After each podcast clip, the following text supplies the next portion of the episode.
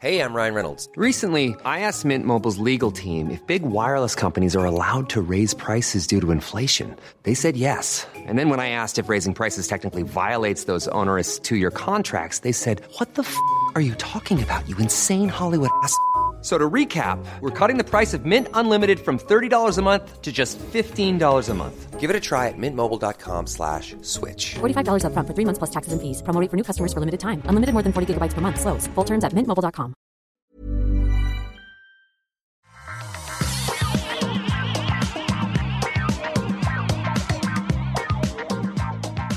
Bonjour à tous et toutes et bienvenue dans le Rendez-vous Tech, l'émission où on vous résume toute l'actu tech, internet et gadgets. Je suis Patrick Béja, c'est l'épisode numéro 483.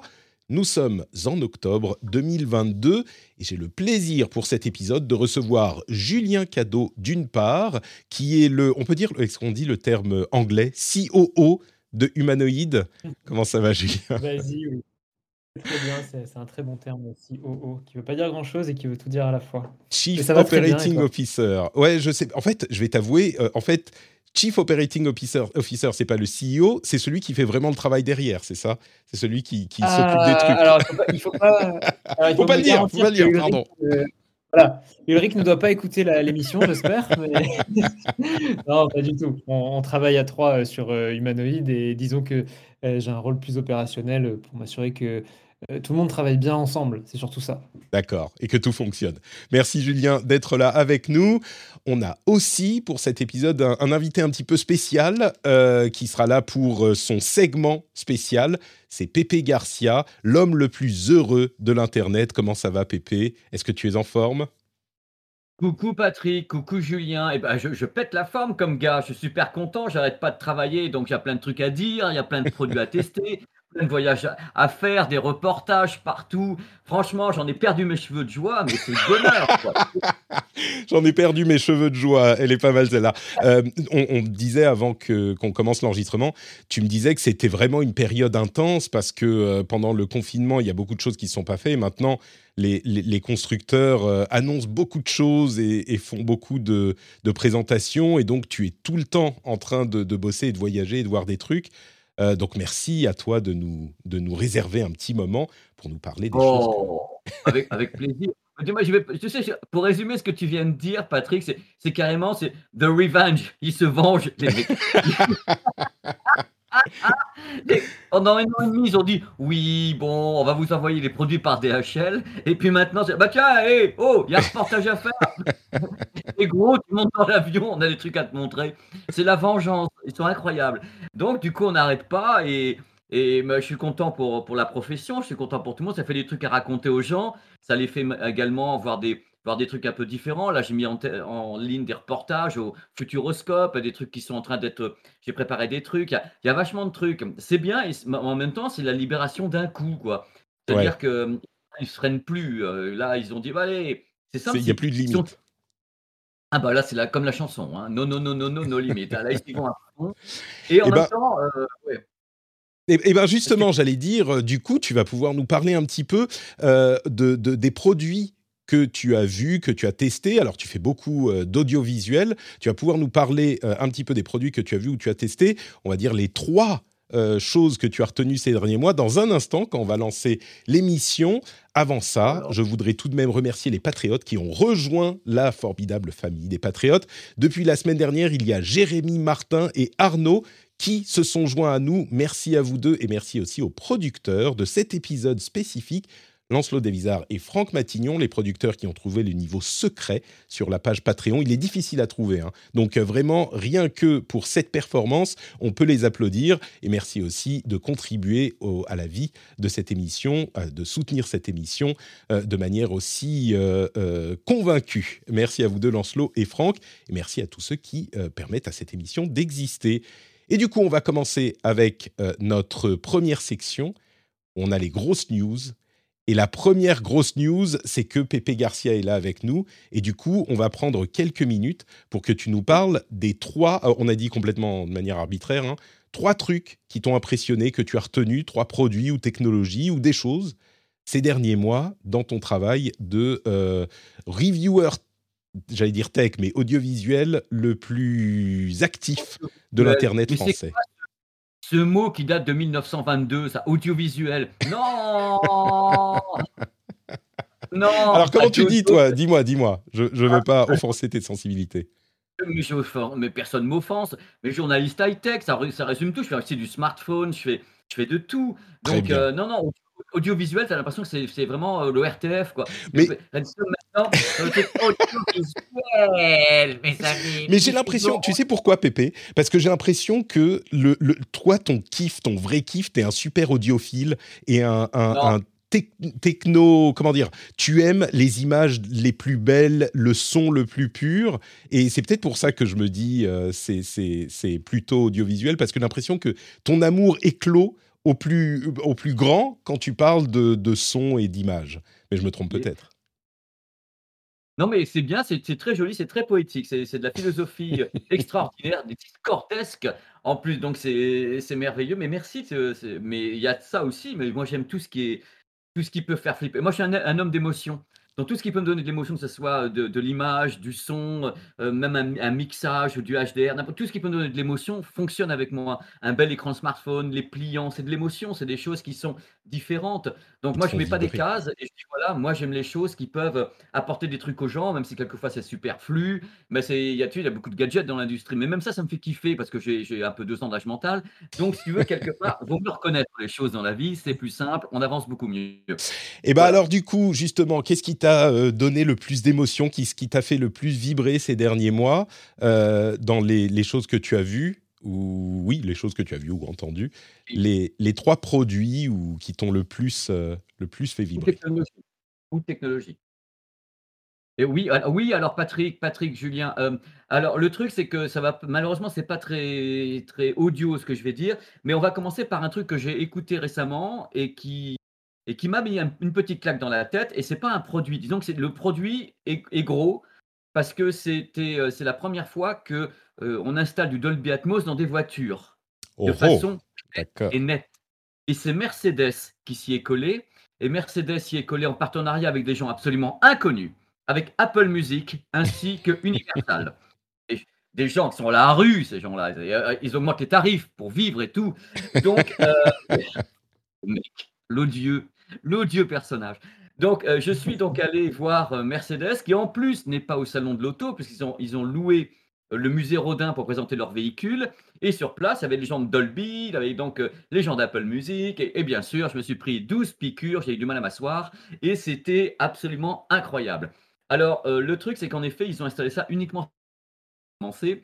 C'est-à-dire, ils ont dit on va commencer par installer Dolby Atmos dans les modèles les plus, les plus chers. Donc, il y a un modèle bah oui, un modèle SUV dont je ne sais plus le nom, et il y a surtout un véhicule à 250 000 euros qui s'appelle, euh, c'est- Maybach. Tu dois peut-être connaître ou peut-être Oui, les Julien. Maybach, oui, oui, tout à fait, oui, c'est des voitures euh, très très luxe, ouais. C'est la voiture de Julien en tant que CEO, tu vois, il est. Ouais, bien sûr. Non, le jour où le jour où Maybach fera des euh, des, des vélos électriques, là, il se il s'en payera. hein. Ah, mais je pense. Moi, je n'étais jamais monté dans ces véhicules-là parce que j'ai personne autour de moi qui a ça. Donc, je suis notamment monté dans la Maybach. Alors, la Maybach, le, le- le monsieur, c'est le Florian, qui avait donc installé, qui lui est créateur de l'installation à l'intérieur pour Mercedes, qui est donc quelqu'un de Mercedes, m'a dit c'est simple, la voiture coûte 250 000 euros, l'installation, on va dire que voilà, euh, c'est tout, tout coûte cher. Alors, ils ont installé quand même, il y a 33 haut-parleurs à l'intérieur, 1750 watts de puissance, des haut-parleurs d'élévation, donc placés carrément au plafond. Et ils ont mis un truc que j'avais jamais vu dans une voiture, ce qu'on appelle les exciters. Les exciters, ce sont des retours haptiques. Tu sais, quand tu appuies sur ton téléphone et qu'il te fait un retour de vibration? Et là, tu as l'exciter dans la voiture. Ça fait que tu ressens la musique de façon osseuse et viscérale, avec une qualité comme j'avais jamais entendue. Donc, euh, je, leur, je leur ai dit un truc pour les contrarier un peu. J'ai dit, mais c'est un véhicule, quand ça roule, ça vibre déjà. Attention, pas celle-là voilà, ils ont été offensés là. Nous, on a besoin de mettre justement des vibrations pour bien montrer qu'elle roule. Donc, c'est c'est merveilleux. Donc, ils ont. Et moi, j'ai écouté un son qui était de folie. En plus, ils m'ont pas mis que du boom boom, ils ont mis de la guitare, voix et tout, des trucs comme Taylor Swift. Et j'étais là, j'ai sidéré. Et ils ont dit, ah, on commence par le haut de gamme et on va descendre dans les gammes. Et on veut que tous nos véhicules soient équipés de Dolby Atmos dans les, euh, dans les mois et années à venir. Je leur ai demandé, est-ce qu'il y a une demande du public? Ils m'ont répondu non. Euh, oui, pardon. Tu vois. Ils m'ont répondu oui. attendez, parce que attendez, attendez, les garçons, il y a Ils m'ont dit oui, on a fait une enquête, les gens euh, veulent une- un bon son dans la voiture. Si vous avez besoin d'une enquête pour ça, j'ai bien sûr qu'ils veulent. un- Non, c'est parce que les gens écoutent le rendez-vous tech, tu vois, dans leur voiture pour les podcasts. euh, c'est essentiel d'avoir du Dolby Atmos. Mais c'est marrant, tu sais, ça me fait penser euh, un, un vrai. Il y a des gens qui vont peut-être penser que c'est un peu superflu, mais je me demande. Bon, c'est pas directement lié, mais le jour où on aura en 2750 des voitures autonomes pour de vrai et des véhicules autonomes, là, tout à coup, bon, déjà avec de la musique et, et, et des choses euh, de ce type-là, on peut l'apprécier quand on est sur la route mais encore plus si un jour on a des véhicules autonomes. Bon, ça n'a pas l'air d'être pour demain, mais, mais, mais tout Bah, de même. Bah, la, catégorie, la catégorie 5, c'est pas gagné. Hein. Ouais. Donc, euh, mais le c'est- pas. Tu sais, pour, euh, tu m'arrêteras parce que tu sais que je parle beaucoup, j'aime beaucoup vous parler. La catégorie 5, parce que moi j'ai enquêté avec Audi, avec euh, tous ces gens-là sur ce qui est l'autonomie. euh, ils, ils ont, ils, sont tous, ils sont tous un peu d'accord pour dire que techniquement, c'est pas impossible. Par contre, quel est le gouvernement qui va laisser ça sur les routes? C'est un autre problème. Oui, et puis il faut, problème- il faut que tout le monde en même temps euh, y passe et qu'on s'assure que euh, les, les véhicules soient. Enfin, que, que les, les infrastructures soient prêtes, etc. Donc, euh, pas évident. Encore que catégorie 5, c'est en- censé être autonome dans le- l'environnement actuel. Donc, euh, bon. Tout à fait. C'est-à-dire catégorie 5, tu peux dormir à l'arrière du véhicule dans un environnement actuel. C'est l'idée de base, mais ils disent voilà, si le problème c'est que s'il y a le moindre crash qui est causé par un véhicule, quelle est l'assurance qu'il va prendre, comment ça prend C'est les- Ils disent voilà, c'est compliqué. Et moi, je suis un mec qui aime la technologie. J'avais, j'avais essayé comme ça une, une Audi de sport, c'est-à-dire sur un circuit de course. La vidéo est sur la chaîne. Un circuit de course dans une Audi à 240 km/h. Je suis en train d'hurler pendant toute la session. Le mec, il lâche les mains. Il a un bouton rouge. Il dit si ça va pas, j'appuie sur le bouton. Mais gros, on est déjà à 130. Et, et- et- la voiture, après la voiture qui, fait, qui crisse et tout, et je, suis là, et l'autre, il a, mal- il a pas les mains sur le volant, j'ai failli crever. Mais je suis, je suis arrivé à bon port, mais tout est prêt, donc elles peuvent le faire. Mais après, bon, Oui, bref, on après, peu est-ce que là, eux, ils peuvent Est-ce que nous, on est prêt à l'accepter? C'est une autre question. Euh, ok, du coup, première chose, le Dolby Atmos Ouais. dans les voitures avec la musique euh, qui t'a qui t'a euh, délicatement caressé les oreilles. Deuxième produit. Ah oui, alors il y a un truc qui m'a plu pour les gens qui voudraient un téléviseur, parce que je parle beaucoup de téléviseur, tu sais, avec tout ce qui se passe avec Netflix, tout ça, avec le, le son qui est, qui est en Dolby Atmos, avec tout le streaming, avec la grosse qualité audio en 4K, enfin vis- visuel en 4K et autres. Et il y a des gens qui veulent un téléviseur qui soit un peu plus gaming, enfin pas gaming justement, cinéma que gaming. Et euh, moi, j'ai testé un produit qui s'appelle le Panasonic, une marque quand même qu'on connaît tous. Un Panasonic en télé est très très puissant au niveau qualité. qui s'appelle le LZ2000, qui est un des produits qui, à mon avis, est le meilleur téléviseur OLED actuel, qui est justement capable d'être hybride. Ah oui, c'est- moi, je suis resté au LG qui avait les meilleurs, mais là, c'est encore mieux. Ah bah disons que le travail, si tu veux, euh, Patrick, Julien, le, le travail euh, au, au niveau du traitement vidéo pour, pour le, ce qui est le cinéma dans tous les cas, ce qui est donc hors gaming, fait par Sony et Panasonic, c'est à mon avis à aujourd'hui iné- inégalable. Pourquoi? Parce que ces deux marques travaillent dans le monde justement professionnel. Donc ce sont les ingénieurs du secteur professionnel qui conçoivent les circuits euh, vidéo des produits grand public pour les deux marques.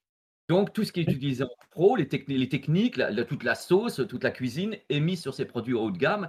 Ça fait qu'on a un traitement vidéo, mais c'est hallucinant, c'est du cinoche. C'est le LZ2000, c'est du, du fucking cinoche. Et euh, en plus, avec vraiment une fluidité complète, on a vraiment une très belle image. Et en plus, le, le LZ est très très bon en gaming. Ils ont pété les scores en gaming, donc le produit est parfaitement hybride.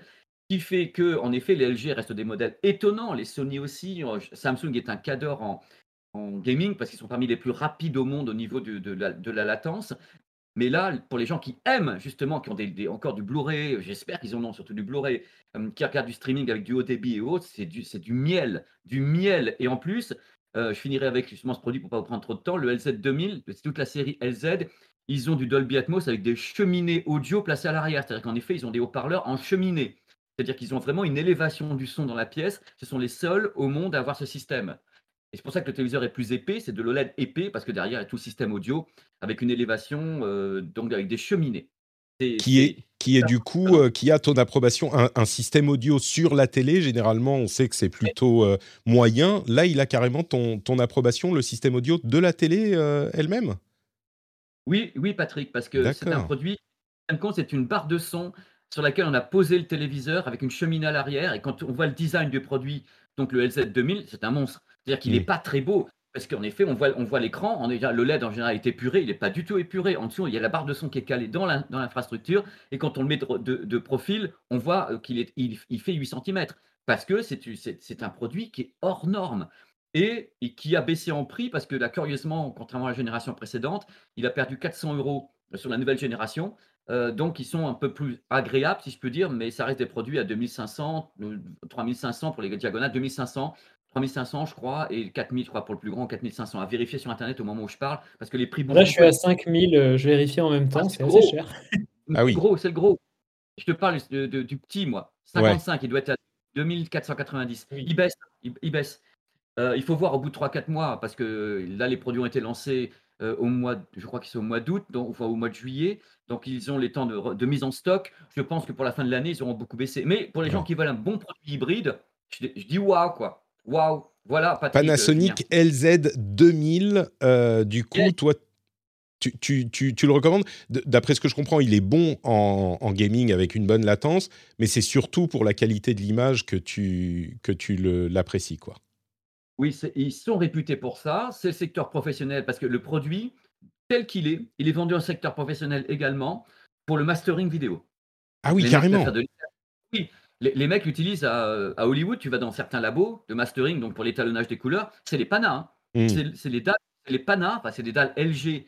Figure-toi que LG Electronics, pour fabriquer, euh, enfin, LG Electronics, euh, bien sûr, est le- le- le- l'entité, enfin, LG Display est l'entité qui vend les dalles, mais ils ont une ligne de production spéciale pour Panasonic avec un réglage particulier. Que que Panasonic exige. Panasonic Technics. Du coup, euh, LZ 2000, j'ai l'impression que c'est ta recommandation du moment hein, sur les gammes euh, de cette année. LZ 2000. Oui. Oui, oui mer- merci Patrick, euh, merci Julien. Euh, c'est mon- c'est les, c'est- donc juste deux, je croyais que tu allais faire trois produits, mais du coup, on en a deux qui te... Non, mais j'en- ai un troisième, mais j'attendais de savoir si j'avais encore un peu de temps. Bah oui, oui, allez, vas-y, le troisième rapidos, et puis on y Je va. suis, ouais, je suis super pas euh, original comme mec. J'ai quand même craqué. euh, non, non, mais je, non, je suis un gars. Non, mais attends, mais là, je- là, je vais faire dans le commun parce que ils vont dire ouais, ouais, l'autre il fait n'importe quoi. Oui, non, je fais pas n'importe quoi. J'ai craqué sur les AirPods Pro deuxième génération. Ah, ah, ah, d'accord. Écoute, j'ai j'ai hâte de t'en entendre parler parce que toi, je sais que tu es sérieux et j'adore mes AirPods Pro 1, donc je vais pas acheter le 2 parce que les deux parce que je, je- je suis raisonnable. Mais, mais oui, j'en entends du, du bon, des gens qui sont vraiment convaincus. Et, et, et, et je sais pas si je peux leur faire confiance, mais toi, je sais que je peux te faire confiance. Donc vas-y, Oui, dis-nous tout. Et mon, mon petit Patrick, la flatterie, ça sert à rien du tout. parce que je peux quand même Mais c'est sincère, c'est sincère. des- des- énormes bombes quand même, de conneries aussi. Je sais pas si tu fais des bêtises. Tu t'en souviens le lendemain? Tu, tu dis une connerie dans un, dans un média, c'est souvent le lendemain que tu t'en rends compte. C'est l'horreur. Bon, bref, dans tous les cas, moi je suis, euh, suis pas un adorateur particulièrement des AirPods, pas plus que des, Samsung qui sont donc AKG hein, euh, ou des Bose. Mais là, j'ai eu dans la fournée, dans la foulée, j'ai eu à la fois les AirPods, les nouveaux Bose, donc euh, les QC Earbuds 2, et j'ai eu en même temps les Samsung, donc AKG, les, les Buds 2 Pro, ils se tiennent tous les trois dans un mouchoir de poche. C'est-à-dire que ce sont trois produits extrêmement concurrents, extrêmement compétitifs. Donc, c'est vraiment des produits qui se tiennent. Alors, il y a des trucs euh, qui sont importants concernant justement, euh, notamment Samsung et, Apple, c'est l'intégration dans leur écosystème. C'est-à-dire que ces deux marques étant très, très écosystème, on peut dire que quelqu'un qui aime Android et qui va avoir un smartphone Android euh, Samsung, l'in- l'intégration du modèle Samsung, c'est de la folie furieuse, tellement c'est géant. Et même chose, si vous êtes dans l'écosystème justement Apple, l'intégration des, euh, des AirPods Pro deuxième génération, c'est très très bien fait. Ce que ne peut pas dire Bose, parce que Bose, lui, ne fabrique pas ce type de produits euh, comme des, comme des smartphones. Donc l'intégration est plus compliquée. Par contre, euh, j'ai trouvé justement, puisqu'on on parle, le son, on, on va résumer en disant qu'il est excellent sur les trois. Par contre, j'ai trouvé justement que, les, que Apple travaille très très bien quelque chose qui est un petit peu factice, mais qui est tellement flatteur que tout le monde est là, oh là là, même moi qui suis pourtant avec les casques audio à 10 000 boules sur les oreilles, je leur dis, mais, mais oui, mais ça fonctionne, ce qu'ils appellent le computational audio. Alors, c'est un truc où on sait qu'on prend le signal audio, donc par le Bluetooth, et derrière, Apple fait ce qu'il sait faire, c'est-à-dire traiter un signal numérique. Et dans le cas présent, il est enjolivé, il est peaufiné, il est travaillé. Et ce résultat, il est vachement agréable. C'est-à-dire que j'écoute les, AirPods Pro parce que je les ai quand même à chaque fois 15 jours sur les oreilles pour chaque produit euh, dans Paris et ailleurs.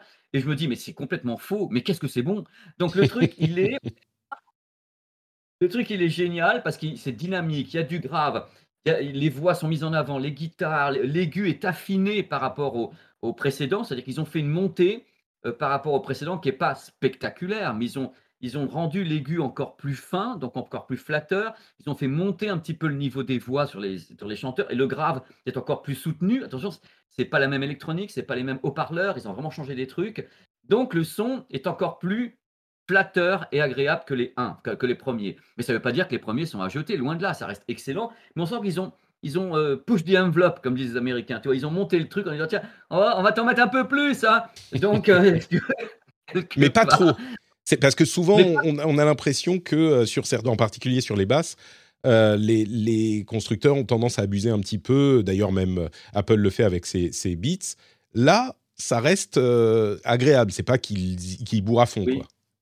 Oui, en plus, les trois produits ayant des égaliseurs dans l'application, on peut changer ce qu'on veut. Mm. Mais naturellement, il faut savoir que globalement, depuis maintenant, j'ai remarqué depuis, depuis trois ans, toutes les marques, dites même de hi-fi, c'est-à-dire les marques de fidélité, poussent sur le gras parce qu'il y a une demande du public. Et Mm. notamment, le mixage change un petit peu aussi. Les ingé sons poussent un peu plus quelque part. Les gens sont habitués à un son plus, plus, plus violent, mais on peut corriger avec les égaliseurs. Mais globalement, c'est vrai que Apple le fait, Bose pousse sur le grave, Samsung aussi, enfin AKG.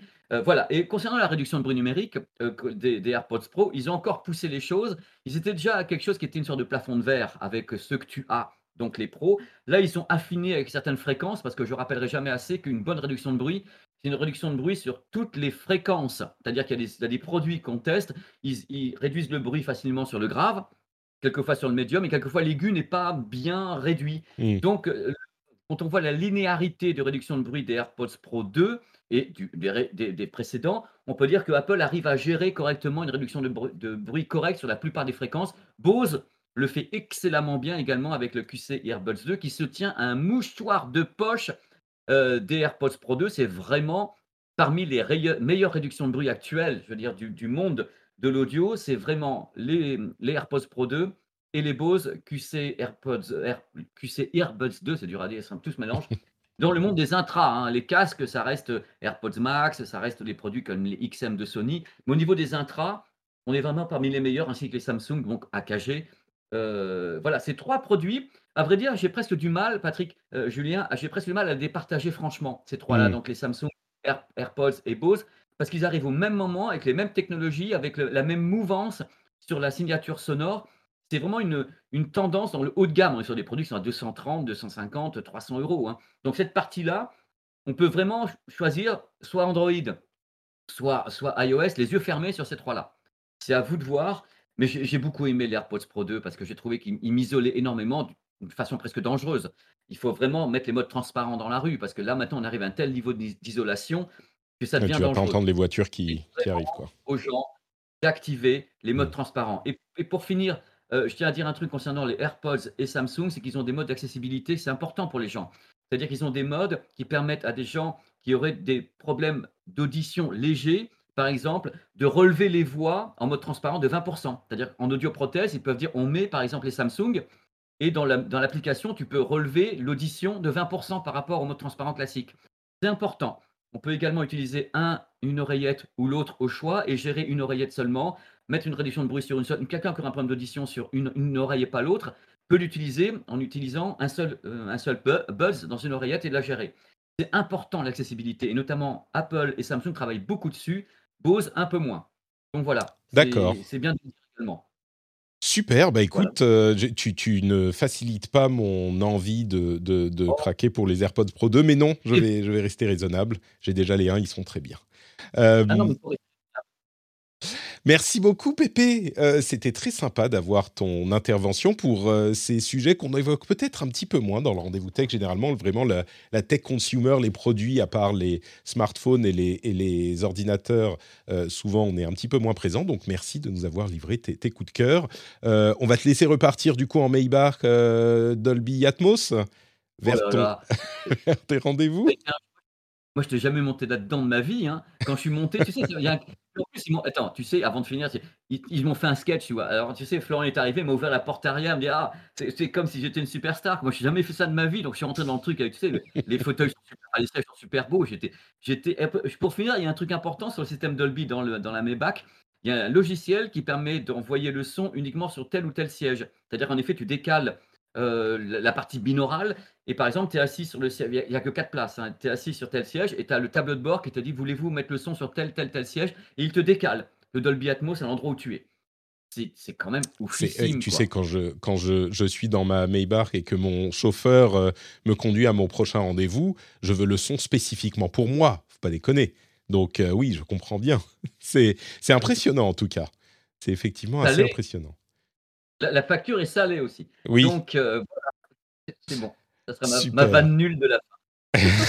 Merci beaucoup, Pépé, de nous avoir consacré un petit peu de temps dans ton emploi du temps euh, chargé.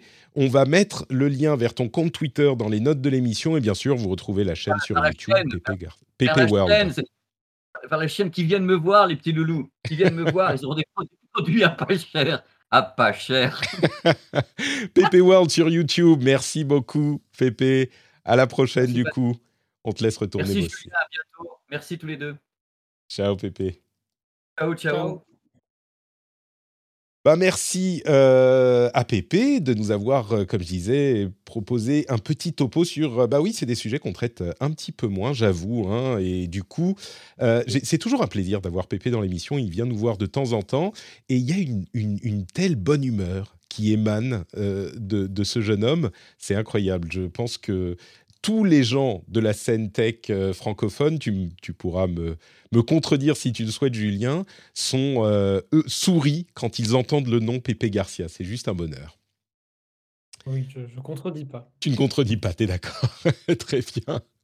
Ah bah écoutez, on va continuer avec des sujets un petit peu plus sérieux. Je suis désolé, Julien, du coup, euh, je te fais. je- tu, tu es resté très très sage. Je suis un peu désolé de t'avoir. euh, Non, mais est, euh, il, il a, il a son espace, euh, son espace vocal, Pépé. C'est ça, c'est ça. Mais du coup, Ininterrompable. on, on a des, on a des sujets un petit peu plus, euh, allez, un petit peu plus sérieux, mais toujours avec des, des trucs qu'on euh, n'évoque pas forcément dans l'émission, euh, à tort, je crois. Mais avant ça, je voudrais quand même vous rappeler que vous pouvez soutenir l'émission sur Patreon, patreon.com slash rdvtech, pour devenir patriote de l'émission. Pourquoi devenir patriote de l'émission? Eh ben, parce que c'est comme ça que l'émission est financée euh, en immense majorité. Ça nous permet aussi d'avoir une certaine indépendance, une certaine autonomie. Et euh, ça vous donne aussi des bonus, hein, des émissions totalement sans pub, sans même ce petit message au milieu, les timecodes, des euh, petits contenus supplémentaires, etc., etc. Je vais faire court aujourd'hui parce qu'on a un gros programme en deuxième partie d'émission. Simplement, si vous écoutez depuis un moment et que vous appréciez l'émission, pensez-y. Ça peut être euh, une décision active, louable, je trouve, de devenir patriote et de soutenir les créateurs que vous appréciez, comme au hasard le, le rendez-vous tech ou d'autres. Merci à tous ceux et toutes celles qui le font déjà. Hey everyone, I've been on the go recently Phoenix, Kansas City, Chicago. If you're like me and have a home but aren't always at home, you have an Airbnb. Hosting your home or a spare room is a very practical side hustle. If you live in a big game town, you can Airbnb your place for fans to stay in. Your home might be worth more than you think. Find out how much at airbnb.com/slash host. Allez, on passe au reste de l'actu qui est en fait un- pas mal de choses. On va faire un peu lightning round euh, pour tout ça parce qu'il y a d'abord des sujets que euh, je voulais traiter qui sont divers, mais parler un petit peu de la tech en dehors de l'Occident, juste pour vous donner une, une petite idée des choses qui se font avec Android Go.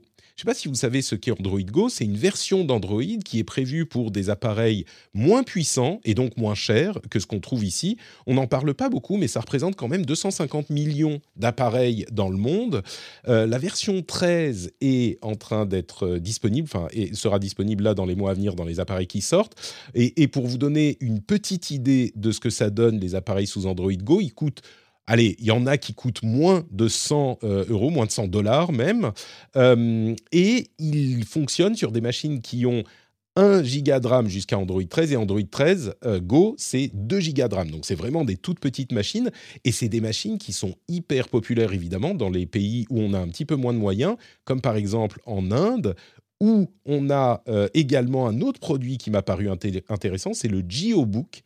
C'est un laptop, un ordinateur portable euh, fabriqué par Geo, qui est un énorme géant des télécoms dans le pays, qui s'est lancé il n'y a pas si longtemps que ça et qui coûte, qui est en fait un laptop euh, qui est allé avec des performances, des capacités techniques évidemment limitées, mais qui coûte entre 130 et 190 dollars, en fonction de si on a euh, comment dire, une réduction par son opérateur ou pas. Et bien sûr, comme c'est un opérateur qui le fabrique, il a une carte euh, SIM 4G LTE intégrée directement c'est pas une bête de course de nos standards, par nos standards. Il a un écran 11 euh, pouces qui est en 1366 par 768, 2 Go de RAM, un processeur 2 euh, gigaoctets avec 8 cœurs. Bon, c'est une machine qui fonctionne euh, et qui tourne sur un OS forqué d'Android, donc qui fonctionne avec des applications Android, mais c'est un portable à, bah, comme je vous le disais, avec la réduction de certains partenaires, moins de 150 dollars. Et c'est des choses qui, évidemment, sont populaires dans les pays où on a un petit peu moins de, de, de, comment dire, de, bah, de moyens. Euh, en Inde, notamment, c'est des choses qui se, qui se vendent très bien.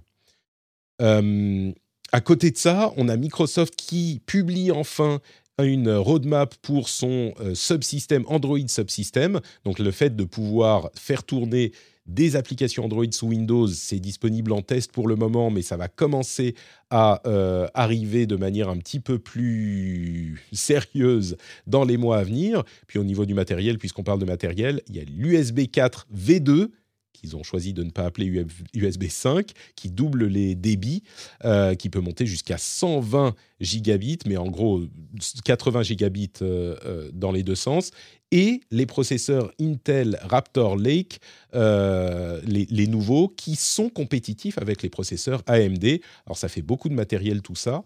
Euh, Julien, est-ce que toi, euh, tu t'intéresses un petit peu à ce qui se passe dans les, dans les pays bah, non occidentaux? Justement, tu connaissais Android Go, tu connais les, les GeoBook, les, les laptops de ce type-là, ou, pas du tout? Complètement, oui, oui, c'est des... C'est une autre manière de faire de la, de la tech qui est assez intéressante parce que finalement, nous, on a une, si je prends un exemple personnel, mais qui va, euh, faire écho chez tes auditeurs et dans ta communauté, mais c'est vrai que j'ai un ordinateur depuis que, euh, je suis, euh, enfant, que j'ai construit tout seul et c'est vrai que l'ordinateur, de bureau, ça a été ma première porte vers l'informatique. un énorme ordinateur sans internet, hein, on va pas se mentir, la tour, le clavier, l'écran etc petit à petit, je suis arrivé, euh, j'ai fait suivi l'évolution de, l'informatique euh, comme tout le monde euh, en France et, en Europe. j'ai eu un ordinateur portable, j'ai eu un smartphone, j'ai une montre connectée. Enfin, j'ai tous ces devices qui sont pour moi des extensions de l'informatique que j'ai connues quand j'étais petit. Et c'est vrai qu'on a une autre manière de, s'équiper qui a été, qui a été extrêmement populaire. Et tu l'as dit, hein, c'est plutôt l'Inde qui est notre euh, notre modèle euh, là-dessus, c'est que euh, finalement le premier outil informatique que les adolescents, voire les adultes, hein, ont utilisé en, Inde, c'est un smartphone. Et à ce niveau-là, ça change beaucoup la perception de, ce que doit être l'informatique. C'est-à-dire, par exemple, j'imagine simplement tous les sites internet qui sont accessibles, toutes les applications ne sont pas des, des, héritages euh, d'un web qui est euh, horizontal, mais euh, sont directement pensés pour être du vertical et pour être sur des réseaux qui sont bien moins développés que notre 5G ou notre 4G à l'époque. Hein. Donc on était sur, je me souviens qu'Android Go, ça avait été un, petit peu comme Facebook qui avait fait ça aussi avec des smartphones et un, système d'exploitation qui était très Facebook centrique. Hein. Alors du coup, ça ressemblait au WAP. Euh, les, petits vieux se souviendront de ça. Euh, donc ça ressemblait un peu au WAP, mais en gros, c'était possible euh, de, d'aller sur cet Internet avec des connexions qui sont similaires au Edge. Donc on pouvait avoir un accès à une culture qui finalement demande beaucoup de ressources quand on y pense, avec des terminaux extrêmement simples et extrêmement peu demandeurs côté, côté réseau et côté énergie. et je trouve que c'est vrai que ça se développe. Et c'est quand on, quand on voit ce qu'est un, finalement, c'est un- une sorte de rattrapage technologique parce que si la situation est comme ça, c'est que euh, l'Inde, par exemple, est arrivée très tard euh, dans, la- dans, dans les technologies euh, de l'information. Euh, c'est nécessaire de passer par des, des, des produits comme ça. Maintenant, ils ont un marché qui est, qui, euh, est absolument unique euh, sur la, sur, sur- dans le monde entier. Ah bah, c'est sûr que la taille euh, du pays, euh, parce que la Chine, c'est évidemment très différent vu le, vu le, le système politique, mais la taille du pays est particulière. Euh, on, on nous dit dans la chatroom, c'est mobile first, est-ce qu'on fait des, des progressive web apps? Mais non, c'est mobile only. C'est ça qui est Oui. difficile et c'est pour ça que j'en parle aujourd'hui. Je disais, on fait un petit détour par l'Asie. Euh, et je dis l'Asie parce qu'on parle beaucoup d'Inde. On pourrait dire des choses à peu près similaires sur l'Afrique, euh, qui est également euh, très mobile-centrique. C'est mobile only. Il n'y a pas d'autres euh, moyens d'accéder à Internet dans d'énormes parties euh, de, ces, de ces pays et de ces continents, euh, dans le cas de l'Afrique. Mhm. Et, et donc, tout est pensé juste pour le mobile. Euh, et même quand nous, on pense à l'ubiquité du mobile chez nous, on a tendance à pas avoir le, le recul ou la perception nécessaire pour voir comment ça se passe dans un pays où euh, simplement il n'y a pas d'ordinateur. C'est, pas, euh, ça n'existe pas. Et il y a énormément d'outils qui, ont été développés euh, avec ces, équipements à l'esprit. Et quand on parle de l'Afrique notamment, c'est sans doute le, cas en Inde aussi. Mais moi, je pense tout de suite à M-Pesa, qui est un système de paiement. Et on se dit, là encore, pour nous, d'ici, on se dit, ah bah, système de paiement, c'est cool, c'est genre Apple Pay, je peux payer sans, sans contact. Non, non, c'est pas ça la question. C'est l'accès à un compte en banque, l'accès à un système de paiement. bancaire euh, complet, oui. C'est ça. Et, et c'est-à-dire que sans ces outils-là, on n'a Oui, pas accès à un système. Il n'y en a pas. C'est pas. Ça n'existe pas. Donc c'est pas qu'on a la carte bleue d'un côté et, le téléphone de l'autre. euh, complètement. Et, depuis euh, des dizaines d'années, enfin une dizaine d'années à peu près. C'est-à-dire que Apple Pay euh, s'est démocratisé depuis euh, 3-4 ans, max. Ouais, et, dans ces, dans ces zones-là où les outils sont essentiels, les systèmes de paiement qui n'ont pas, peu importe que ça soit sans contact ou pas, c'est juste qu'on a le compte en banque et on peut envoyer des paiements à différentes personnes, euh, se, sont, développés avec ces outils-là. On a tendance à oublier euh, leur importance. Euh, ok, on va parler quand même un petit peu d'Apple et de cette présentation des nouveaux iPads qui ont été quand même un petit peu décevants.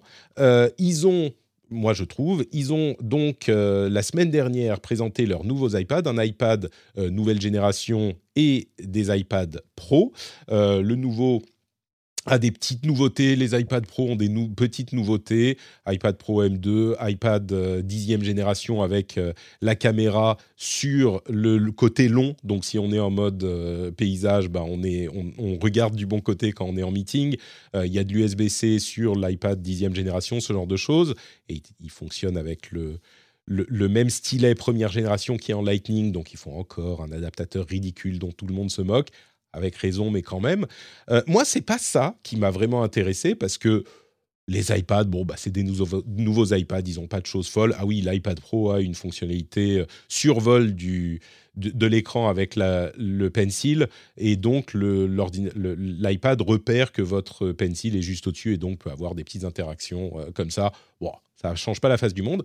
Moi, ce que je retiens, c'est qu'ils ont fait une mini vidéo de présentation euh, de 9 minutes qui était en fait euh, une présentation sans grosse keynote. Ils ont fait une présentation de 9 minutes, alors sans les exécutifs, hein, sans Tim Cook, sans tous les gens qui sont venus présenter, mais ils ont présenté leurs produits comme euh, on peut le faire dans le domaine du jeu vidéo, par exemple, faire mettre une vidéo, comme le fait beaucoup Nintendo notamment, mettre une vidéo pour présenter les produits qu'ils veulent présenter et tout le monde les regarde. Et d'ailleurs, je ne vais même pas vous la montrer, cette vidéo, sur le live sur Twitch, parce que Microsoft, pas Microsoft, Apple fait fermer, enfin fait striker, fait supprimer toutes les vidéos qui utilisent des extraits de leurs vidéos, ce qui fait qu'on ne peut pas commenter en utilisant leur contenu. Bon, euh, journalistiquement, moi je trouve ça moyen, mais peu importe. Les choses que je retiens plus, il y a, euh, allez, trois choses. D'abord, euh, la baisse de prix de l'Apple TV, la nouvelle version de l'Apple TV 4K a baissé de prix de manière significative à euh, 150 euros en France, je crois, au lieu de 250, quelque chose comme ça, 129 aux États-Unis. Euh, Et c'est hyper important parce que ça dénote de la stratégie d'Apple qui veut conquérir un nouveau marché, qui est celui des euh, télévisions, avec notamment son euh, service Apple TV Plus, mais pas que, hein, parce que Apple TV Plus est disponible un peu partout, euh, mais vous faire rentrer dans l'écosystème, je pense. Donc ils ont arrêté de vendre ces trucs plus chers. Bon, pour compenser, ils ont augmenté les prix en Europe de leurs services comme Apple Music, Apple TV+, Apple One, etc. Donc soyez prévenus, ça va vous coûter plus cher. Puis l'autre Ouais, chose importante, attention à la, attention à la, baisse de prix, euh, on perd euh, le port Ethernet, donc euh, c'est quand, Oui. quand même un sujet, micro-sujet, mais quand même. Et Ouais, moi- surtout, on perd la compatibilité Matter. Alors, on ça, a, on a la compatibilité. Matter, ça je savais pas, d'accord. Et ouais, ça c'est la, c'est la grande surprise qu'on a eue, c'est que Apple est donc dans ce consortium de, de, de- comment dire, de, de- d'acteurs de la tech euh, qui crée un format euh, euh, Maison interopérable de connectée, domotique, connecté ouais. pour la maison, euh, de domotique. Et euh, d'après ce que j'ai, ce que j'ai lu, on n'a pas encore reçu l'Apple TV 4K, donc on n'a pas encore testé, mais la grosse différence entre celle qui coûte cher, parce qu'il y en a quand même une qui coûte cher, et celle qui coûte pas cher, c'est que euh, il y en a une qui est compatible euh, Matter et l'autre non. Et donc, ça, à quoi à, à même pas un mois de la conférence Matter qui est censée lancer le- vraiment le, le- le protocole euh, et euh, avec une, co- une communication qui va être probablement euh, énorme autour de ça. Euh, en gros, euh, c'est ce qu'on attend depuis, depuis 5-6 ans. Sortir un device qui n'est pas compatible alors que tous les devices Apple depuis le HomePod mini sont compatibles, euh, je trouve que c'est euh, mettre des bâtons dans les roues au consortium, quoi. C'est surprenant, effectivement. Écoute, je ne, je ne savais pas. Euh, mais euh, entre parenthèses, celle qui est plus chère, elle reste moins chère que le modèle précédent. Donc, je mentionne comme ça rapidement, mais effectivement, et la, la, la, euh, télécommande Siri est en USB-C, donc on est vraiment en train de passer à l'USB-C. Mais, du coup, euh, oui, effectivement, à vérifier, mais si effectivement il n'y a pas de compatibilité euh, Matter, bon, après tout le monde aura un, autre appareil, euh, un iPhone, un truc chez soi qui, qui fera fonctionner le truc, j'imagine. Mais... Donc à noter, effectivement, tu as raison. Et puis l'autre chose, c'est le lancement de iOS 16.1 et iPadOS 16.1 avec macOS Ventura. Le, truc que je retiens de tous ces lancements, c'est le fait que la fonctionnalité Stage Manager, qui fait en gros du multitâche sur iPad, bah, elle est toujours pas prête. Elle a été modifiée pendant des mois et des mois pendant la bêta, et ça reste euh, incomplet, difficile à comprendre, avec des fonctionnements euh, euh, qui, qui vont vous confuser sur votre iPad. Sur macOS, ça marche un petit peu mieux, mais sur iPad, visiblement, c'est pas prêt du tout. Donc, euh, bon, peut-être pour une version, une Ouais. version 2 l'année prochaine, mais tu confirmes, hein, c'est Ouais, pas. Ouais, pas ça a été une, euh, ah, ça a été une. euh, ma- Nicolas Lelouch qui a testé chez nous, donc le test est sorti hier sur Numérama avec euh, d'un côté les iPads et de l'autre côté euh, euh, iPadOS. Euh, Tu l'entendais des- soupirer euh, devant son iPad dans le bureau d'à côté, c'est ça? Ouais, ouais, ouais, mais il y a déjà des absurdités euh, de, de compatibilité. On se demande pourquoi, bah, pour- pourquoi euh, Stage Manager n'est pas sur la dernière euh, génération d'iPad, par exemple? Bon, il n'y a pas vraiment de raison. Il y a- il y a- en fait, il y a assez peu de raisons à, à la compatibilité Stage Manager avec les iPads. Et surtout, ça fonctionne de manière. elle, elle est sur euh, les iPad M1, aléatoire. M2 et, et la génération juste avant. hein. C'est c'est sur les générations encore Voilà. d'avant qu'elle n'est pas. Ouais. Mm. Ouais, mais par exemple, les nouveaux iPad euh, 10, les Ouais, derniers qui ils sont l'ont pas, sortis tu là, veux dire. oui. non, Mais ça c'est l'est pas des pros. Alors que bon, C'est pour ça. C'est pas des pros. Et alors? Euh, ils ont un clavier, ils ont un, ils ont un, un trackpad. euh, Mm. Ouais, Stage Manager est, est assez. euh, En fait, le vrai problème de Stage Manager, à mon sens, c'est qu'il est, il a été repensé déjà plusieurs fois en interne. Donc, on dirait un, un développement produit Google, hein, c'est-à-dire ça passe d'un d'un- projet à l'autre et euh, finalement on sort quelque chose qui est passé par les mains de, de, de- de tas de, de tas d'ingénieurs et euh, critiques du public entendues, puis euh, plus entendues, puis reconsidérées. Et, et du coup, il y a des choses qui sont complètement absurdes, typiquement la gestion de vos fenêtres, que vous soyez sur un logiciel ou un autre, application Apple comprise, vous n'allez pas pouvoir les redimensionner de la même manière, ou les ajouter dans, dans un endroit de l'écran de la même manière. C'est pas Apple, en fait. C'est... Il y a, il y a un peu un côté euh, sorti à la va-vite euh, qui me rappelle Mm. euh, le fiasco Apple Maps, Apple Plan, du coup, de ses premières, ses premières moutures. Je pense pas qu'on aura un mot d'excuse de, de Tim Cook cette fois parce que on va pas se mentir, c'est l'iPad et c'est pas de la cartographie et Il n'y Ouais. aura pas des gens qui vont se retrouver dans des talus en suivant des, des routes d'Apple Maps, mais c'est de la bêta, quoi. Ouais, c'est vraiment bah, le truc, c'est que ce que je dirais, c'est que c'est une, euh, une refonte euh, d'interface ambitieuse pour amener du multitâche sur l'iPad sans euh, le transformer en système d'exploitation, enfin en, interface classique d'ordinateur. Clairement, c'est pas prêt. Euh, c'est pas. Et puis il y a des trucs bizarres comme euh, des, des, des morceaux d'interface qui se retrouvent au mauvais endroit. Quand on lance euh, un lien, ça va le lancer dans une fenêtre qui est en fait dans un autre groupement de fenêtres. Enfin, c'est au-delà du fait que euh, techniquement la chose ne, ne fonctionne pas parfaitement, ce qui est le cas.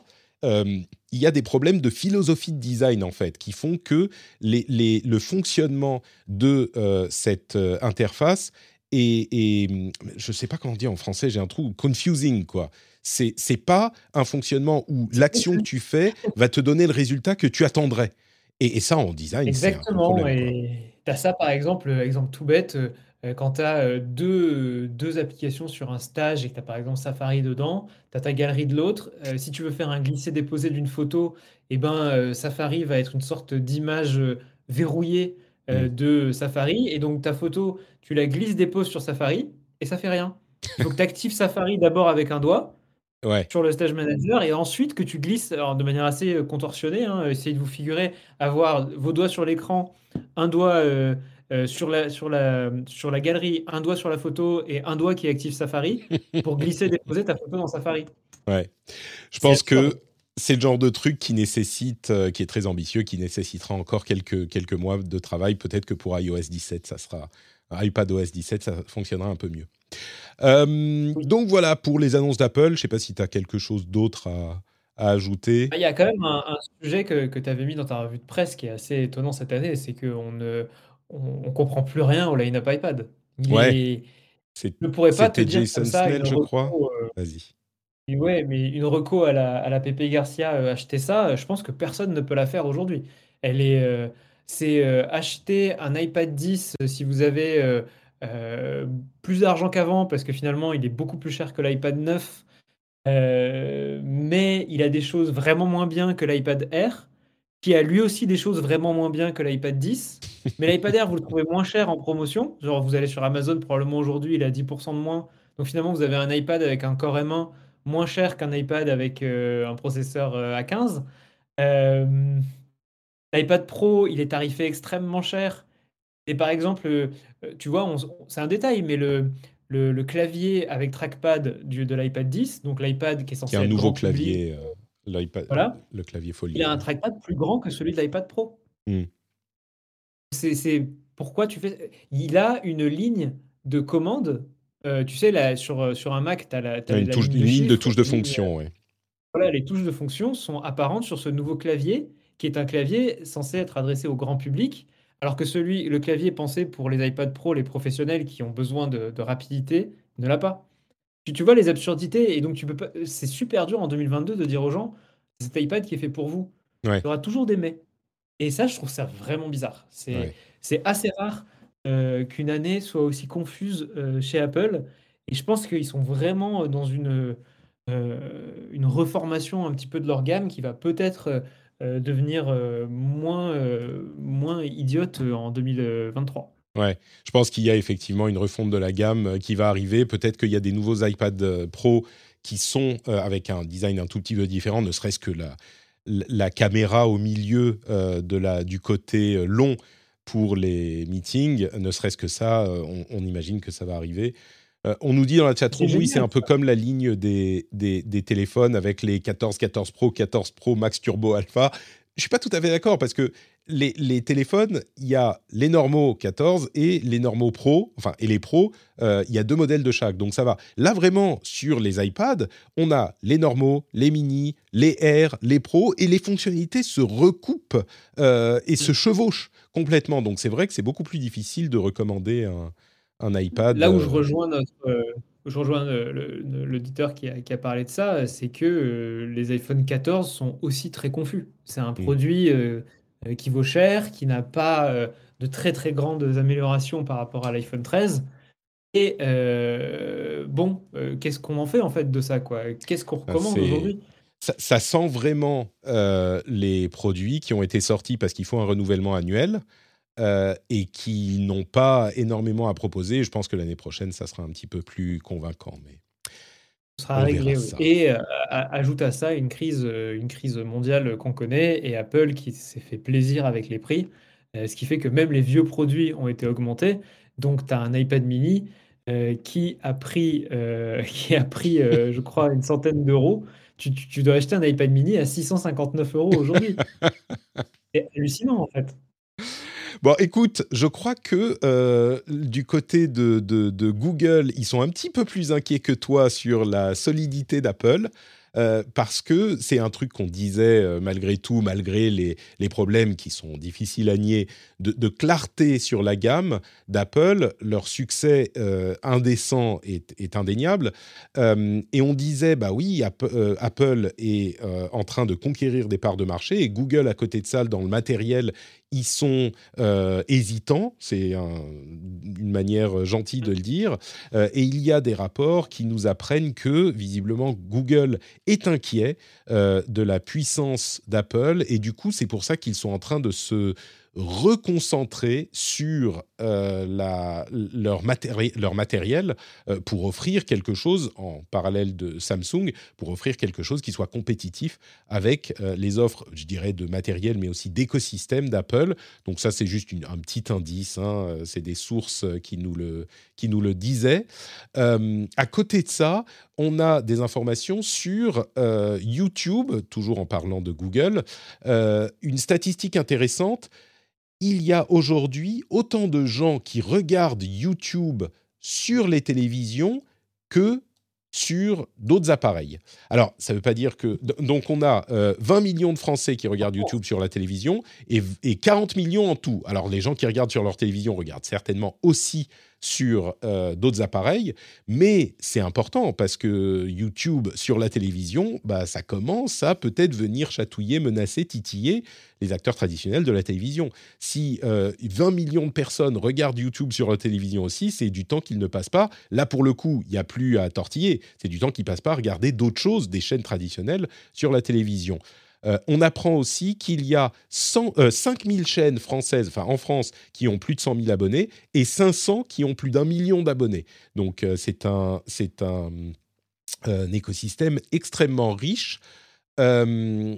Je continue peut-être un petit peu avec des sujets un petit peu plus difficiles du côté de Google toujours. Il y a une étude qui a montré que sur YouTube, contrairement à ce qu'on pense, c'est étonnant, mais une étude a montré que euh, si YouTube euh, euh, recommande effectivement des contenus plutôt à droite, donc plutôt conservateurs, quelles que soient votre, vos tendances politiques, aux, aux spectateurs, enfin aux gens qui regardent YouTube, c'est une étude aux États-Unis, hein, donc spécifiquement, mais il montre qu'effectivement, on vous recommande des contenus qui sont plutôt à droite du spectre politique, mais un peu à droite. L'étude en question euh, confirme la chose, mais infirme l'idée que ils vont, alors au-delà évidemment que ça peut arriver, mais euh, infirme l'idée que euh, YouTube va vous orienter systématiquement vers des contenus extrêmes. Euh, et les, chercheurs expliquent l'orientation à droite par le fait que euh, bah, chez les conservateurs, on a peut-être tendance à faire un petit peu plus de euh, sensationnalisme, et du coup, ça fonctionne avec l'algorithme. Donc ça, c'est une... Je te, donne la parole dans une seconde, je finis juste sur YouTube et Google. Les républicains aux États-Unis ont lancé un procès à Google pour Gmail. Vous vous souvenez que euh, on vous informait, enfin on vous disait il y a quelques semaines que euh, le Parti républicain aux, États-Unis était très mécontent du classement en spam des emails de campagne qui étaient envoyés euh, par, enfin, à des, électeurs qui utilisent Gmail. Donc Gmail les plaçait en, en spam parce que les pratiques étaient un peu spameuses avec des graphiques et des fréquences d'envoi qui étaient importantes, plusieurs mails par jour, parfois beaucoup. Et Google donc avait fait un programme pour réguler tout ça, euh, dans, lequel le Parti républicain a refusé d'entrer. Et maintenant, ils font un procès. Euh, ce qui, on pourrait en, en arguer, mais en gros, euh, c'est quand même problématique parce que le, Parti républicain, en fait, voudrait envoyer ce qui est en pratique du spam, ça, ça quacks like a duck and works like a duck, je crois que c'est ce que j'ai dit la semaine dernière, sans se faire classer en spam. Donc l'imposer euh, au, c'est presque comme, je sais pas, euh, vous vous imposez que euh, un démarcheur vienne chez vous, sonne à votre porte et que on vous interdise de lui dire ne, ne venez pas chez moi, quoi. Bref, dernière chose dans ce domaine, il y a encore une autre recherche qui était intéressante. Des chercheurs ont envoyé 20 publicités avec de la désinformation évidente, comme par exemple, en- encore aux États-Unis, hein, vous savez que, les élections euh, parlementaires arrivent, de la désinformation évidente, comme par exemple des fausses informations sur euh, les dates de vote, les bureaux de vote, etc. Ils les envoyés à TikTok, Facebook et YouTube. TikTok en a approuvé 90%, Facebook en a approuvé beaucoup, mais YouTube n'en a approuvé aucune. Donc euh, là encore, c'est pas pour euh, faire plaisir à Google et YouTube, mais c'est intéressant de voir que, euh, en l'occurrence, sur cette, cette recherche spécifique, YouTube a eu un bon travail de modération sur les publicités. Alors ça fait beaucoup de, de sujets différents. Je suis désolé, Julien. Je te laisse la parole pour que tu nous dises lesquels t'ont intéressé. C'est vrai que c'est intéressant le, tout dernier en, réalité que TikTok. En fait, on est sur des maturités différentes, euh, je pense, et, et des maturités et des enjeux différents. Euh, je pense que quand on est euh, Google, on peut pas se permettre de faire ça. Euh, quand on est TikTok, encore en croissance, qui rafle évidemment, enfin qui a des scores de croissance à deux chiffres, qui aussi est opéré, certes, en Europe et aux États-Unis par des entités locales, mais ça reste une, une application chinoise hein, qui n'a pas non plus encore de, euh, qui n'a pas eu de, scandale de ce type euh, euh, dans son pays parce que bah, le peut pas. hein. On a vu le, comité du, Parti communiste chinois qui, a- qui s'est terminé. C'était pas des élections, hein. Donc c'était. il n'y a pas eu vraiment ce genre de scandale et de prise de, considération de, ce qu'est une fake news et de sa, forcément disons son impact sur la société à moyen et long terme. Du coup, ça m'étonne pas du tout comme chiffre euh, et que YouTube ait changé euh, par rapport à, à 2018, 17-18 quand on a commencé à parler de ça. euh, je trouve que c'est une, une- voilà un changement qui me semble assez normal dans le fond. C'est normal et c'est et, et c'est positif. Moi, je t'avoue que sur les sur les 20, bon bah c'est bien, ils ont un, un bon travail de modération. Là où c'est peut-être normal, mais de, manière un petit peu plus défaitiste, c'est que Facebook en a approuvé plein aussi, quoi. Alors, ils n'ont pas donné le chiffre exact, mais Facebook, qui pour le coup n'a pas l'excuse dont tu parles de la jeunesse et de la phase de croissance euh, de, de TikTok, eh ben, ils en ont quand même approuvé plein, et on sait que c'est aussi, et peut-être même plus sur Facebook que sur YouTube, que ce genre de, de, de désinformation a un effet, euh, euh, enfin un effet, un effet, quoi. Donc, euh, Bon.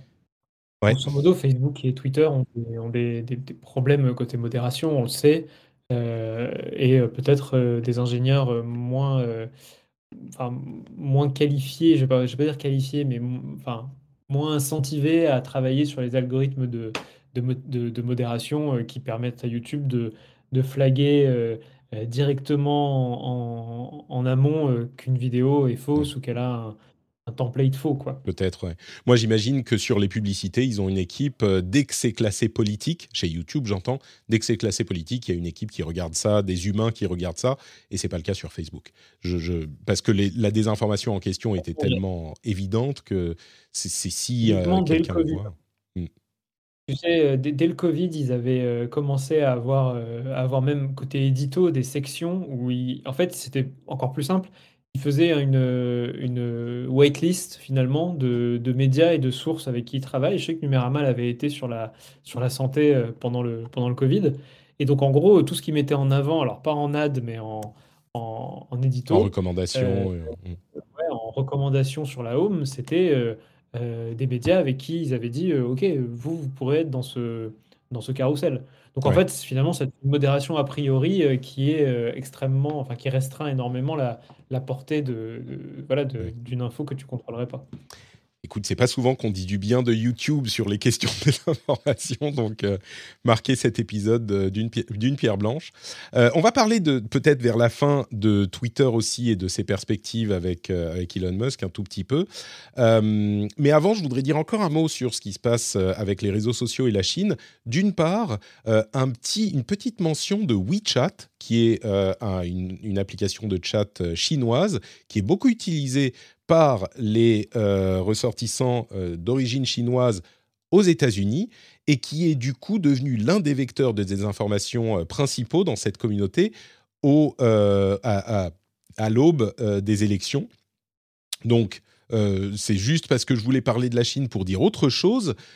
On parlait il y a une ou deux semaines de AirDrop. Vous savez, cette fonctionnalité d'Apple, des appareils iOS, qui permet d'envoyer un fichier et une photo à n'importe quel appareil Apple dans les environs, dans les quelques mètres, euh, qui a la fonctionnalité activée. Elle est activée par défaut. Alors, on disait que c'était un gros problème parce que euh, ça permet euh, aux gens d'envoyer des photos, bon, bah, des dick pics, ce genre de choses qui sont des- des- moyens de harcèlement. Eh bien, le, revers de la pièce, c'est ce qui se passe en Chine. Une chose qui a été remarquée ces derniers mois, c'est l'utilisation de cette même fonctionnalité, AirDrop, pour la diffusion de euh, messages euh, euh, anti Xi Jinping, enfin contre le, parti de résistance. Et du coup, comme c'est très difficile de savoir qui dans les environs a envoyé l'image, et qui est en plus une petite preview dès que on, vous demande si vous voulez la recevoir, eh ben, ça permet aux gens d'envoyer des images sans se faire traquer, parce qu'évidemment, vous savez euh, il, est, il, est, il y a un, un- comment dire, toute une infrastructure de tracking, des, caméras, surtout Internet, etc. Eh bien là, ça leur permet de, partager des messages euh, contre le euh, gouvernement, ce qui est bon, une, fonctionnalité intéressante. Et puis, puisqu'on parle de problèmes de sécurité, euh, il y a des chercheurs qui ont trouvé un moyen d'utiliser euh, Signal et WhatsApp pour euh, déterminer la localisation de la personne à laquelle ils envoient un message. Et vous allez me dire, mais attendez, Signal, WhatsApp, c'est euh, super chiffré, enfin surtout Signal, comment ils font? C'est vraiment malin et comme quoi il y a des, des, des- moyens d'a- de détourner les usages, quoi qu'on fasse.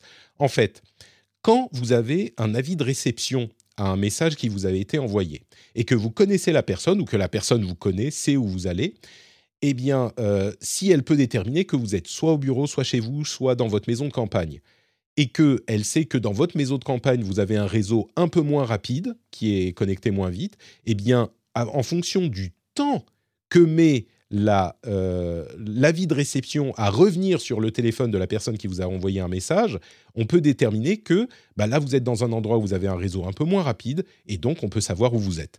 C'est alors c'est un cas vraiment d'usage très spécifique, mais j'ai trouvé l'ingéniosité de euh, des chercheurs euh, et de, de la note du, du fait de noter ce- cette, problème, cette problématique euh, assez intéressante. Alors ça peut peut-être être résolu assez simplement avec un temps minimum avant le- le- la validation de l'accusé de réception, par exemple, mais euh, j'avais trouvé ça vraiment intéressant et ingénieux comme, euh, comme c'est- faille de sécurité, quoi.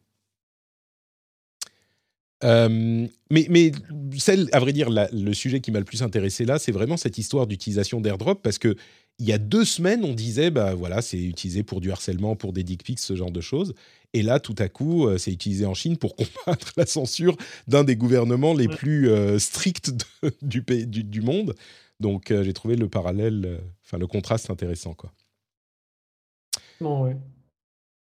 Euh, quoi d'autre, quoi d'autre? Alors là, ça va, ça va aller un petit peu plus vite. Euh, Snap, est-ce que tu utilises Snapchat, toi? Est-ce que tu fais partie des gens jeunes? Pas du tout. Pas du tout. Pas du tout.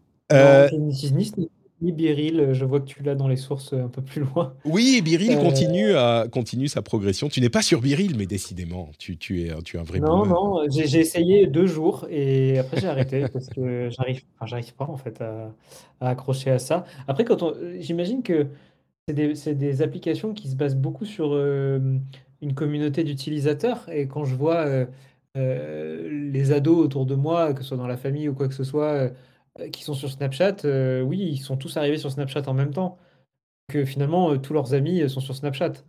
Euh, Biril, ça doit être la même chose. Enfin, quand je suis Ouais. seul sur Biril avec une autre personne de la rédaction qui l'a installé pour tester, c'est pas nous qui allons créer une communauté, quoi. C'est, c'est- non, mais t'as raison, c'est une question de génération aussi. Nous, on est plus génération Twitter, quoi. Je sais pas si c'est, ça fait un Ouais, peu peur quand tu carrément. dis génération Twitter. Non, mais carrément. Mais après, après, il y a des apps qui peuvent arriver très vite euh, où, où l'usage peut être euh, immédiat, euh, même dans, dans ma génération, je, je pense. Mais tu vois, on, euh, il faut qu'en fait toute une génération s'y mette en même temps, quoi. Tu vois, je suis sur TikTok euh, à fond, genre tous les Ouais. jours, euh, j'envoie des TikTok à mes copains. Enfin, c'est euh, c'est c'est une app qui m'a complètement convaincu. Bon, d'accord, tu ressors de la case boomer dans laquelle je t'avais je t'avais. Bah, du coup, Biril, oui, ils ont levé 60 millions encore. Ils ont 20 millions d'utilisateurs euh, quotidiens. Alors, c'est pas les, euh, ne serait-ce que Twitter, qui est un petit réseau au final, les 350 millions de Twitter, mais 20 millions, c'est quand même pas mal pour une app qui a commencé à décoller il y a, à peu près un an. Euh, et puis, je voulais mentionner Snapchat parce qu'ils ont un abonnement et c'est l'un de leurs moyens de, de monétisation. Ils ont un abonnement à 4 dollars par mois. Ils ont ajouté des fonctionnalités, mais à la limite, ça, ça importe peu. C'est l'un des seuls réseaux sociaux, à ma connaissance, qui ne fonctionne pas avec la publicité uniquement. En tout cas, je ne sais pas s'il y a de la pub à côté de ça, mais ils ont un abonnement, le Snapchat Plus, et, et je trouve ça intéressant parce que du coup, pardon? On a Twitter maintenant, on a Twitter Blue. Oui, alors c'est uniquement aux États-Unis, et puis il y a beaucoup, beaucoup de publicité aussi sur Twitter. Euh, mais peut-être que Twitter Blue euh, continuera à, à- à son extension. Mais sur Snapchat, du coup, ça, ça influence évidemment euh, le fonctionnement du réseau quand on a un, un modèle euh, d'affaires par abonnement plutôt que par publicité. Et ben, on n'a pas cette pression d'afficher toujours plus, euh, d'étendre le nombre. Et, et afficher plus, ça veut aussi potentiellement dire mettre en avant les choses qui font le plus cliquer et donc les, les fameux problèmes d'algorithme qui font le plus appel aux émotions, peut-être négatives parfois. Donc ça, c'est c'est intéressant Alors, à noter pour... Vrai sujet, mais il faut savoir que Snap s'est séparé de 20% de son taf, c'est-à-dire Mm. 1200 employés, a fermé une de ses boîtes les plus importantes qui était euh, Snap Maps, hein, euh, du coup euh, euh, Zenly en France. Marche pas en fait leur truc. Ils sont en restructuration, ils ont, ils ont fermé leur division hardware, donc il y aura plus de drones, plus de... Je sais pas si tu te souviens, il y a quelques années, ils avaient refait une conférence en disant on n'est pas une- un réseau social, on est euh, the, the, the Video Company, Ouais, ou ça. The Photo, ou The Visual Company, un truc comme ça, oui. Ça, Ouais, a eu l'air ben, d'aller très loin. Ça n'a ouais, pas marché du tout. euh, le... euh, ouais, il y a pas mal de choses qui n'ont pas marché chez Snap, chez Snap ces dernières années. Euh, là, euh, c'était quoi? C'était en août, euh, ils ont confirmé euh, 20% de, de, de licenciements. C'est énorme pour une masse salariale euh, d'un réseau social. Bah, justement, ça fait écho à un truc dont on va reparler dans un instant pour, euh, pour Twitter. Euh, là encore, on y revient. Et, Blue Sky, euh, qui est un protocole développé par une petit, un petit groupe indépendant au sein, enfin pas au sein de Twitter, mais financé par Twitter et par Jack Dorsey.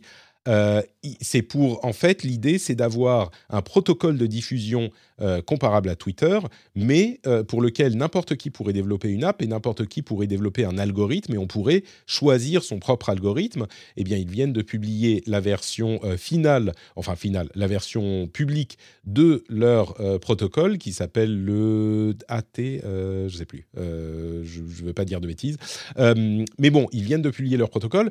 C'est un projet qui est vraiment intéressant, mais la réaction de beaucoup de gens qui sont dans, la, dans le domaine, ça a été, mais on a déjà un protocole comme ça, c'est celui qui, qui sert à euh, Mastodon, c'est celui qui sert à, je sais plus comment il s'appelle, le Pixel, enfin bref, il y a un équivalent de, euh, de- de- d'Instagram. Euh, pourquoi est-ce qu'on utiliserait celui-là plutôt que ceux qui existent déjà? Alors peut-être qu'il y en a qui ont des avantages ou des inconvénients, mais, euh, mais je me demande en fait pourquoi ils n'ont pas essayé de développer le protocole qui existait déjà, peut-être de s'y associer, de l'améliorer, bref. Euh, mais en tout cas, il est désormais disponible. Il était déjà disponible, à vrai dire, depuis un moment en bêta et on n'a pas vu beaucoup d'apps se développer dessus.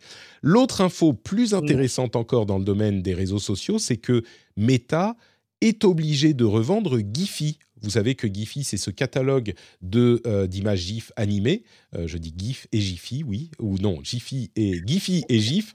Euh, eh bien, l'autorité de la, de la concurrence anglaise, les Américains avaient accepté le rachat, mais l'autorité de la concurrence anglaise a émis un avis plus que négatif. Ils ont interdit le rachat, en tout cas sur le marché anglais, et du coup, Facebook a, été contraint de euh, revendre euh, Giphy, ou en l'occurrence, euh, ils vont le- les revendre bientôt, parce que le marché, l'autorité anglaise, le CMA, qui s'intéresse d'ailleurs au, rachat de Activision Blizzard par Microsoft, donc information à mettre dans un petit coin, Pourquoi? Parce que euh, ils estimaient que Giphy a tellement d'importance que ça pouvait, Facebook aurait pu choisir d'en priver des concurrents, ou alors, même s'ils les laissaient les utiliser, ça leur permettait de recueillir des informations sur les utilisateurs des concurrents qui leur donnaient un avantage euh, injuste sur le marché.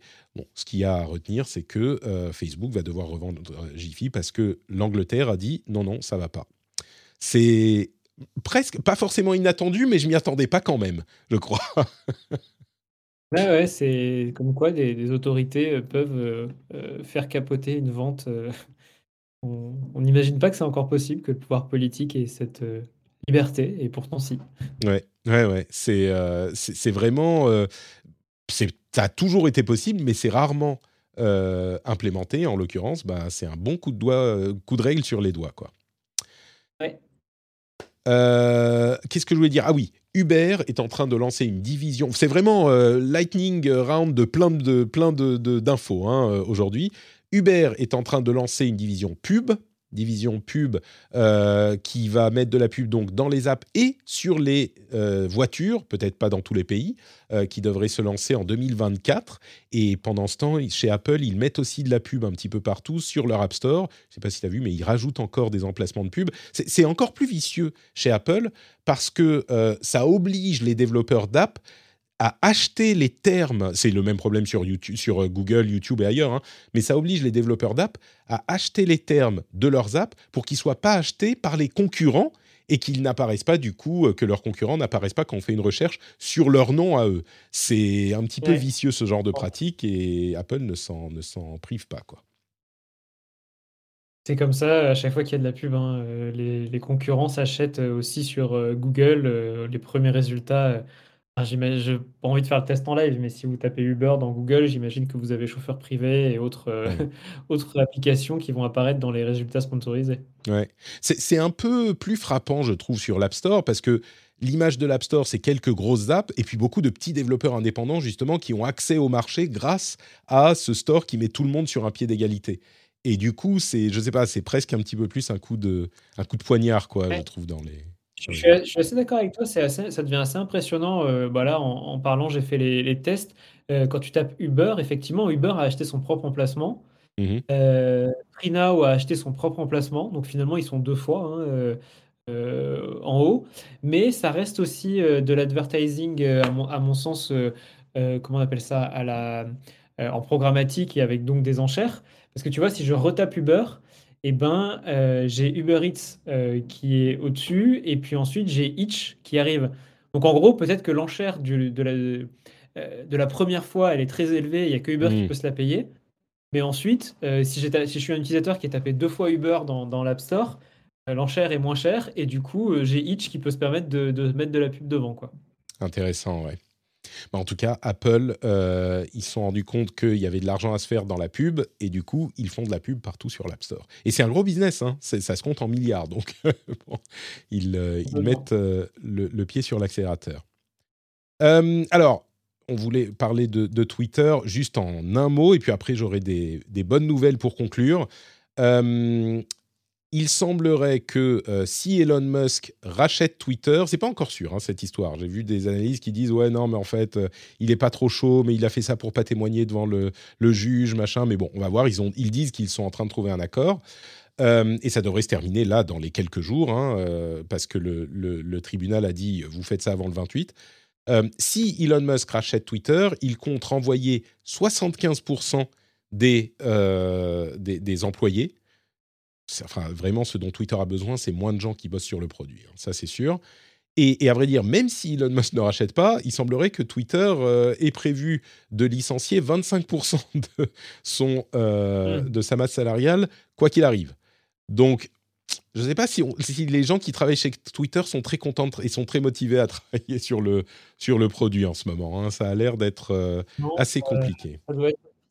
L'ambiance doit être assez difficile. Et puis, D'autant que Twitter, euh, euh, bah, comme tu l'as dit, hein, euh, Twitter Blue dont je parlais n'est disponible qu'aux États-Unis. Donc finalement, c'est un réseau publicitaire qui a des, emplacements et une, capacité à faire de la pub finalement assez premium, hein, avec du pré-roll, de la vidéo. Enfin, c'est assez bien fait, hein, Twitter en termes publicitaires.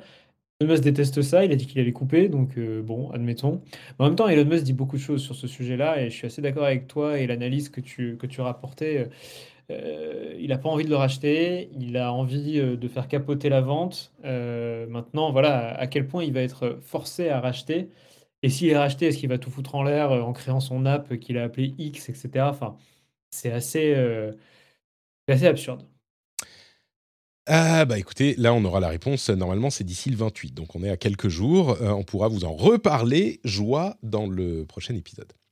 Allez, quelques bonnes nouvelles pour conclure. Euh, Meta, Facebook, qu'on critique souvent avec euh, raison, euh, a, présenté un nouveau moteur euh, créé par intelligence artificielle qui permet de traduire des langues qui ne sont pas écrites. Visiblement, alors je l'ai appris par la- l'article de Engadget, la moitié des 7000 langues connues dans le monde sont, enfin, la moitié des, des 7000 langues connues ne sont pas écrites. Et tous les outils qu'on a de traduction sont basés jusqu'à maintenant sur euh, des écrits. En fait, on traduit beaucoup plus par l'écrit que par la voix directement. Quand on veut traduire quelque chose par la voix, c'est passer par l'écrit. Et c'est en fait l'équivalence de textes sur lesquels, de textes traduits sur lesquels sont entraînées les intelligences artificielles. Et, et c'est comme ça qu'on passe euh, à des, qu'on qu'on crée des algorithmes qui peuvent traduire les choses. Quand il n'y a pas de texte, forcément, c'est plus compliqué. Alors là, en l'occurrence, ils passent par un langage qui leur permet de faire le pont entre euh, différents autres. Euh, mais du coup, ils ont, un- ils ont, pardon? C'est un langage pivot, on appelle ça. C'est ça. Euh, et du coup, ils ont réussi à euh, créer un premier, une première étape, donc pour une des langues, qui permettrait de traduire ces langues qui ne sont pas écrites. Donc voilà, un petit peu de, de bonnes nouvelles. Et ça vient de méta en plus.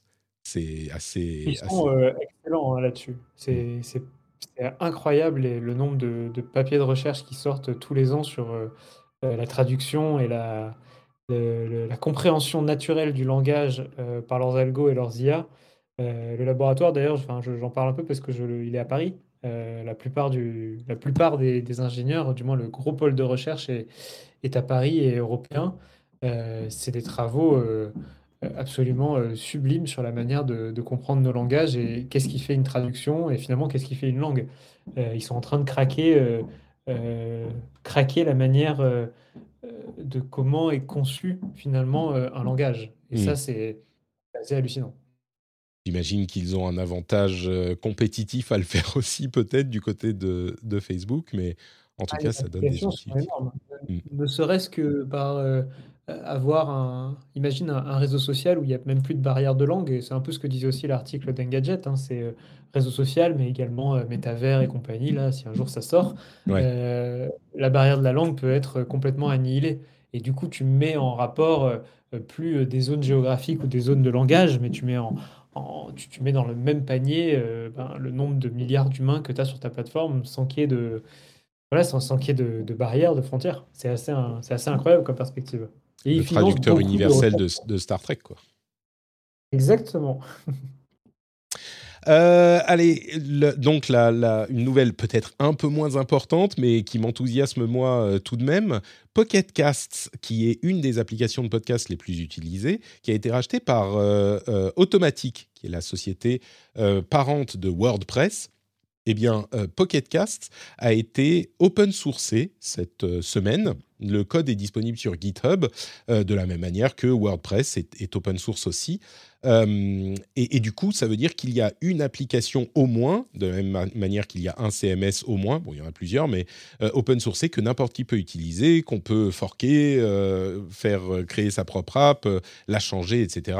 Alors, bien sûr, c'est open source et donc c'est open, licence open source, mais, dans le domaine du, podcast qui a toujours été plus libre et plus ouvert que d'autres types de médias, et on le voyait la semaine dernière, qui semble être difficilement enfermable dans une boîte de Spotify ou d'Apple, euh, bah ça continue, ça, ça pérennise en tout cas la possibilité d'avoir des applications euh, disponibles facilement, et ça c'est plutôt une bonne chose.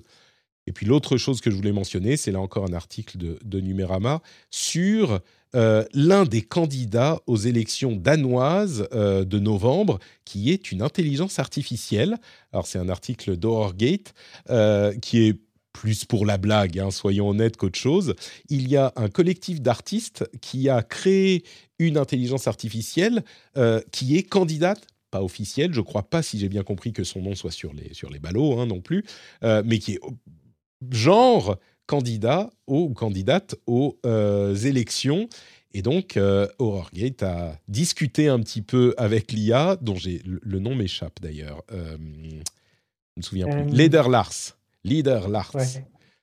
Euh, c'est amusant. C'est quand même très.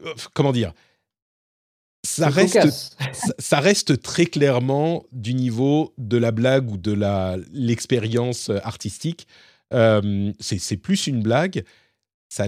Est-ce que on va vouloir euh, extrapoler sur le jour où une IA sera véritablement candidate euh, ou leader d'un parti politique? Je crois que c'est un peu tôt. Mais le, le- une nouvelle, euh, une nouvelle d'Asimov, hein, qui, enfin même plusieurs, euh, où les IA dirigent la Terre avec euh, chacune la responsabilité d'un continent et elles déclenchent des guerres quand elles ont des crises de démographie. elles font le meilleur pour l'humanité. Euh, elles sont programmées pour ça. Et pour l'humanité en général. Donc sacrifier un million d'humains finalement, si ça aide euh, à l'humanité à survivre, euh, bah, ça rentre dans leur programme, quoi.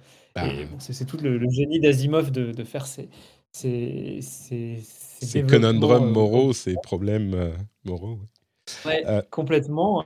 mais oui, ça, ça existe. Et je me souviens, j'en avais parlé très longuement il y a, il y a quelques temps avec un, un chercheur de l'INRIA euh, qui s'était aussi spécialisé sur euh, la décision côté algorithmique. Et on avait beaucoup parlé de ce concept de décider en politique. Donc finalement, faire un choix. Euh, Qu'est-ce que ça recouvrait? C'était passionnant. Faudrait que je retrouve mes notes là-dessus et peut-être un jour en, faire une vidéo, qui sait. Ça serait intéressant effectivement parce que, en l'occurrence, euh, cette IA, aussi basique soit-elle, euh, elle, a- l'air quand même pleine de bonnes intentions du genre qui ne dénoterait pas dans un roman d'Asimov en fait. Euh, les bonnes intentions du genre, euh, oui, il faut faire des choses bien, on va accroître l'utilisation de sources d'énergie renouvelables pour réduire l'utilisation de combustibles fossiles. Ok, oui, très bien, c'est effectivement, pourquoi pas. Mais la conclusion est, très bien écrite. Le, président, enfin le candidat Leder Lars euh, trouve que n'importe quel robot pourrait être un bon président s'il était programmé pour être un bon leader. Mais heureusement, Lars me l'assure, je suis programmé pour être bon leader.